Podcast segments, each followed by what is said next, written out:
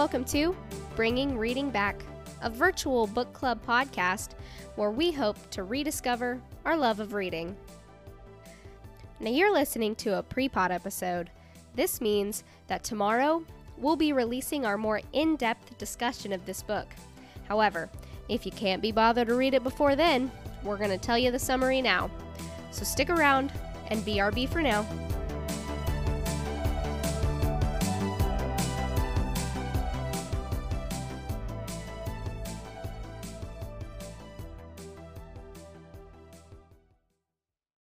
Hello, everyone, and welcome to Bringing Reading Back.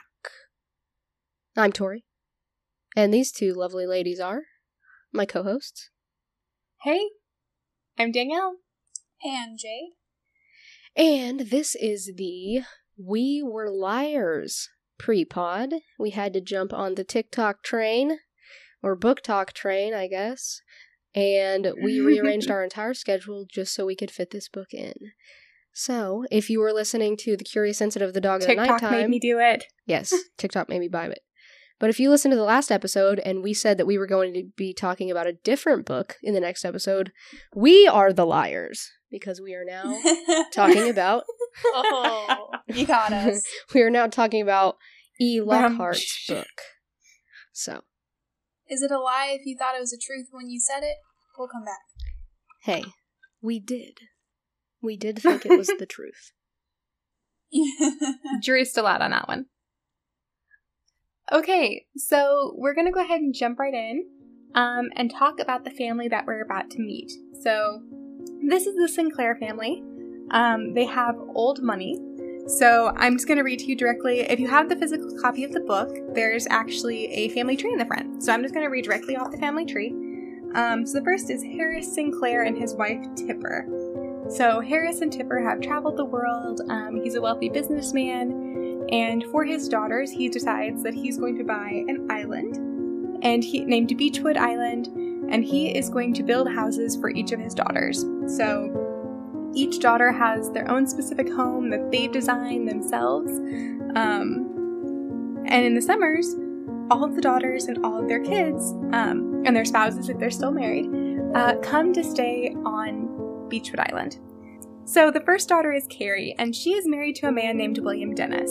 So Carrie is actually left by William uh, whenever she's pregnant with their second son. Their first son is named Johnny, and the second boy is named Will. So whenever Carrie is pregnant with Will, William decides to just pack up and, and head out. He decides to go to something better.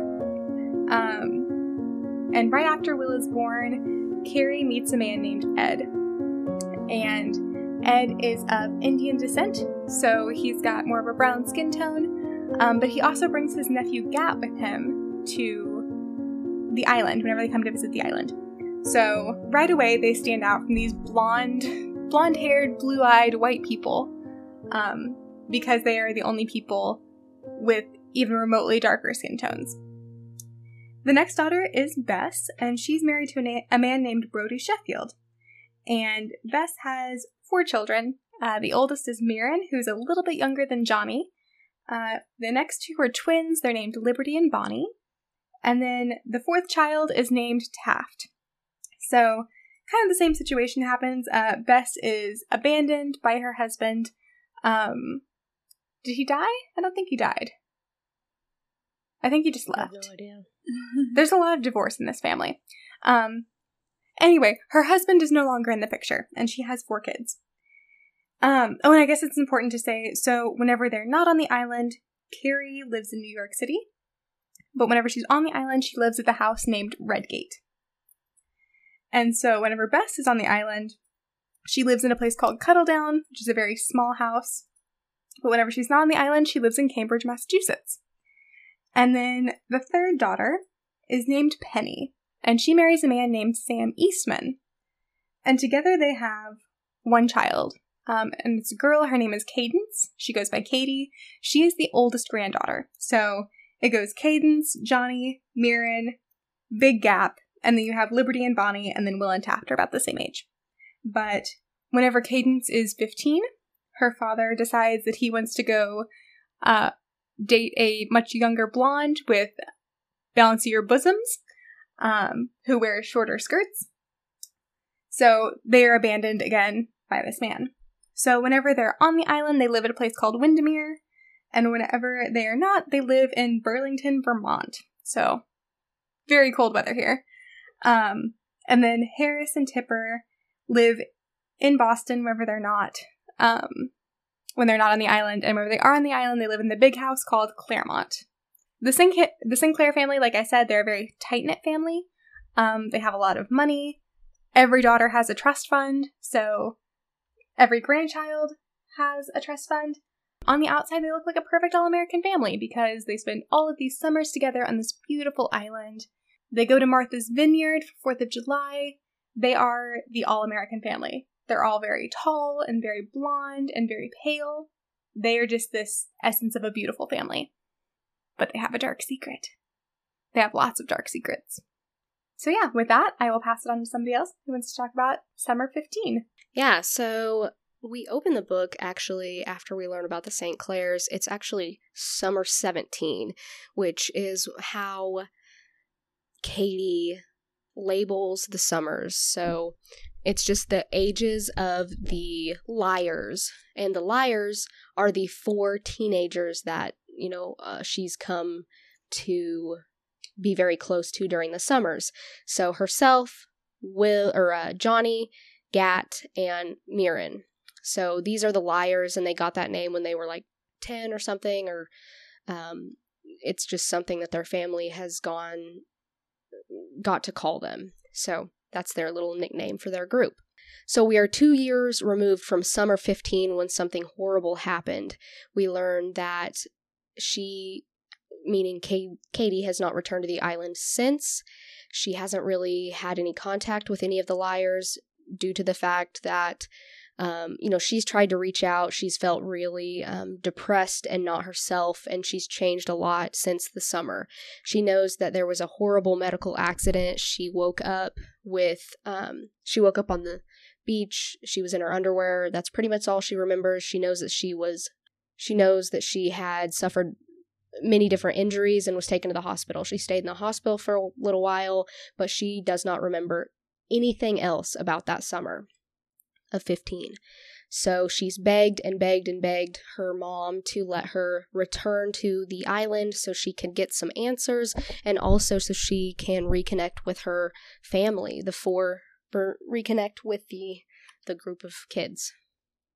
Finally, after all this time of being kept away from the island, uh, you know, she's had to spend time with her estranged father, traveling in Europe and whatnot. Finally, her mom decides to let her go with her to the Sinclair's Island that summer of 17. And like I said, she's undergone these drastic changes. She has been giving away all of her belongings. And of course, she's had some very luxurious items due to the fact that her family just is well off and and she's, you know, reaped the benefits of that. But she's basically given away anything that was not essential to her living her life uh, even her like prized or um, really dear to her belongings, such as books and you know what have you. And she's also dyed her very blonde hair to black. She's started dressing just you know in a with utility clothes instead of like uh, fashionable, just anything that's um, useful instead of you know what's in. So that's a big big change to her. And so she finally comes to the island, summer of 17, and she's greeted by her her friends, her sib or her uh, relatives, and she realizes that people are definitely treating her very differently. They're kind of coddling her. Nobody's talking about what happened. She notices the little changes in the her family themselves. So usually they kind of bicker, but none of that is going on. Everyone seems very supportive. They're hugging each other. They're asking her how she is, but not really talking about anything else, like anything deeper than surface level. You know, they're, like I said, almost coddling her like she can't handle the truth of what happened. So, um, and even the younger children are weird around her. They're like, mm, are you a drug addict? like we we got told that you were a drug addict and stuff like that. And so she's like, no, even though she probably does suffer from uh, some issues with her medicine. She definitely She takes a lot of Percocet. she definitely does. And Katie like jokes about it. She's got a very strange sense of hu- sense of humor, which I think probably makes her uh, family members more uncomfortable about the situation. So they're trying to tread lightly, and she's just like, "Yeah, I wouldn't want to rock the boat with a kid who's addicted to Percocets either, or something like that." So she kind of has that that sense of humor that we've attributed to millennials, like older millennials, because like the kind of there's this idea that millennials have this sick sense of humor that's just come from trauma. millennials tend to have like, oh yeah, I'm going to make this kind of dark joke because trauma. So I think she kind of plays off of that. yeah, that. she definitely has this well. like joking about her traumatic events and whatnot. But then she also realizes that the home that her like the main house on the island where her grandparents used to stay, which is like Clairmont or something like that, has mm-hmm. been completely destroyed and renovated. So she learns that after the death of her grandmother, which who she was very close to and kind of she described as like holding the family together. After she passed away, the grandpa kind of seems to be developing some kind of dementia, dementia and she realizes that he has torn down the old place and rebuilt like a very the old place was like homey and and what whatnot but like the new clairmont which is what they call it seems like very sharp and and like it has the Modern. like no comfort. It seems very modern and yeah, like these hard angles and white and just not what she remembers. So there are all these changes going on. Yeah. Um, and slowly through her summer of 17, we get bits and pieces of summer in 15. So she knew that there had been an accident because that's why she's on medication. That's why she can't remember anything. Um, that's why she's in the boat she's in. We slowly get like bits and pieces about why and like what it is that happened. So summer of 15, we she really remembers just having a lot of fun mostly. Like she remembers that they were laughing but can't remember what they were laughing at. And so again, there's four liars. So there's Katie, there's Myron, Mirren. Mirren, okay, uh, M, and uh, there's Gat and there's Johnny. And Katie and Gat have a, I would say like a pretty stereotypical 15 year old relationship. Um, Special bond. Yeah, they like each other. They hold hands sometimes, but they're maybe not like super confident about their relationship and they don't like want to label it. It's They the just kinda wanna, classic summer love. Like they go back to their lives. Yeah, It's like a country club love. Like if you right. It really is. if you like are a ri- Richie family and you like every summer we go to this, you know, the our our house in the ha- you know what do they call them? House in the Hamptons. Hamptons. Yeah. hmm And then like you know that this family also goes to the house in the Hamptons and like that boy's real cute. But you always return to your lives in the fall. So yeah, it's like classic stereotypical summer love. Yeah, for rich people. Um, Yes. not not us. not a, we see the Um, same I do we see the funny- same boys year round. yeah. to be fair, I do have a story that's kind of similar to All that, right. but we'll talk about In that the in the actual yeah. podcast. but um so anyway so they have like this really fun dynamic and katie and gat are dating ish um and Mirren's just kind of bouncy and she's like a little conceited i would say like she's very like wants to tell like be her have her story her kind of way and johnny's just kind of like daft um Yeah, he's just he's silly and like not really he doesn't take things too serious and but also seems like a nice guy. Like he is yeah he helps you like joke and stuff. But yeah. That's kind of the Mirren dynamic. spends most of summer 15 talking about her boyfriend that she has had, in her own words, lots of sexual intercourse with. that was 17 That's- yeah, Year that of was 17. Was was it 17? Mhm. I thought it was six, 15. It was 17. Oh, never mind. I'm sorry. I lied. It's fine. You're I'm good. a liar.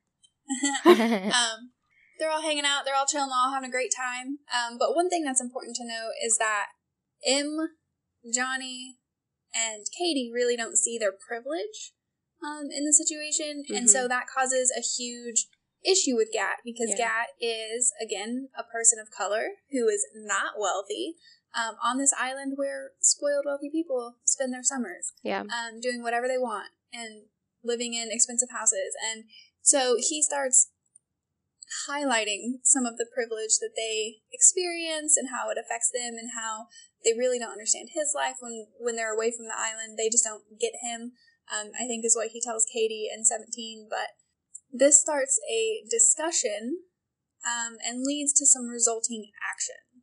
So gat is letting them all know about the you know the issues and the privileges that he sees and that's a major part of the summer of 15 is she remembers like a lot of small fights that she had had with gat that continue on into summer of 17 and then um, the last like big thing is that there's a fire. Um, she remembers that the house her grandpa's house clairmont um, burns down which coincidentally is also who gat kind of sees as the main issue of kind of reinforcing this, the, the patriarchy and the stereotypes of um, I'm wealthy and you're not, and I'm white and you're not, and I'm better than you, and all of those things. And so that's like the last big um, remembering moment we have is that the house that her grandpa had caught on fire. Yeah, so sh- so Katie has these bits and pieces like she remembers a fire and her grandpa leaning against a tree and then she remembers like uh, Jade said like little little conversations. And so up on her ceiling in her room, she's like posting any kind of conversation or bit of information that she remembers at all on her ceiling so she could stare up at it as she's falling asleep and um, you know as she's having these interactions with the liars as well as her other family members um, like her grandpa even takes her off the island to into town, and and she kind of is starting to remember things. Then uh, that's kind of like the culmination of her memories, as everything comes flooding back when she realizes, oh yeah, Clairmont burned to the ground, and then I got these injuries, and that's where all my problems started. So this takes us to the end of the book. Um, and so if you have a physical copy of We Were Liars, on the back it says, if anyone asks you how it ends, just lie. So, to follow Lockhart's wishes, the author's wishes, at least a little, we are going to give you a little spin on two truths and a lie. We are going to do our own for the ending. We're going to go two lies and a truth. And then if you come if you've read the book, you already know. But, you know, if, if you haven't, maybe read the book really fast and then we'll reveal which is the truth in the podcast episode. And it's a super fast read, so you have time to read it between when you listen to this pre pod yep. and whenever you listen to the actual podcast because it goes super yeah, fast. it's like a young adult novel, so super easy. Danielle, why don't you give us the first option for the ending? All right. The twisty ending. So, option A for the ending so Katie realizes that Beechwood Island never actually existed. Her family wasn't rich, she had no cousins. She had created this false family narrative to distract herself from her life, where she's actually in the foster care system. So she, she has created this fake family in her head that goes to Beechwood every summer and has this amazing life. And this all comes to light whenever she's in a therapy session and she's actually in a therapy session because the group home that she lived in caught fire. So the fire actually happened, but it was the group home that she lived in in foster care. And which kind of that's what this, triggered yeah, kind of led to this. Mental yeah, escape, that's what triggered. Mm-hmm. Right, she created this false narrative in her head. Right. Yep. yep. So that is option one. Okay, option two is uh, again the fire actually happened. However, um, it was due to the fact that the liars became very disgruntled with the system that they were all living in. And although the three actual St. Clair or Sinclairs, Katie, Johnny, and Mirren, although although they were reaping the benefits of such a lifestyle, they also realized the downfalls because their parents were only focused on the estate that their grandpa was trying to will to them. And so there was bickering you know what could my what could the, my dad give me? Stuff like that. Um, and so all three of them were kind of over their mothers and their grandpa. And so they realized that that house was like the staple the symbol of what was wrong with their family so they decided to burn it. Katie sustains her injuries by running away from the fire that unfortunately caught the other three inside and she has been projecting them all of summer of 17 but unfortunately they are not real because they're they died in the fire of summer 15 and that's option b Patriarchy. racism yeah I mean, really, both of the two options so far are talking about the system because we've got like the foster care system and how screwed up that is. We've got the patriarchy and how screwed up that is. Mhm. So, Jade, why don't you bring us home with option C? All right. So option C is that yes, the fire also legitimately happened summer of 15, but she was in fact in the house. Smoke burns on her lungs, but she got out of the house before um, she was, you know, deathly injured. But she did end up on the beach and in the water, um, trying to self-soothe her burns. Um, and then she ends up getting institutionalized um, because of all of the like the, the damages that she did suffer. And so she is on Percocet, just like the story says, and she does struggle with a little bit of addiction, but it's her psych meds that are hallucinating all of these stories, and that she's never left the hospital, and she's trying to deal with you know the experience that she went through and the and dealing with her family in the summer of 15 and so she kind of pictures summer of 17 as she would like it to be but it's not a reality. It's from her own um, interaction with her brain and her medication and the positivity that she would like to see and the way her, she would want her family to be and the way she would like to be with her friends instead of where she is. And that wraps up We Were Liars. So, kind of mull those three options around in your brain, go read the book, and tune in for the next full episode. We will be discussing, yeah, we will be discussing the true twisty ending in the full episode. Lockhart, we are sorry. All right. Not sorry enough not to do it though. Alrighty, so tune in then and BRB for now. BRB. BRB.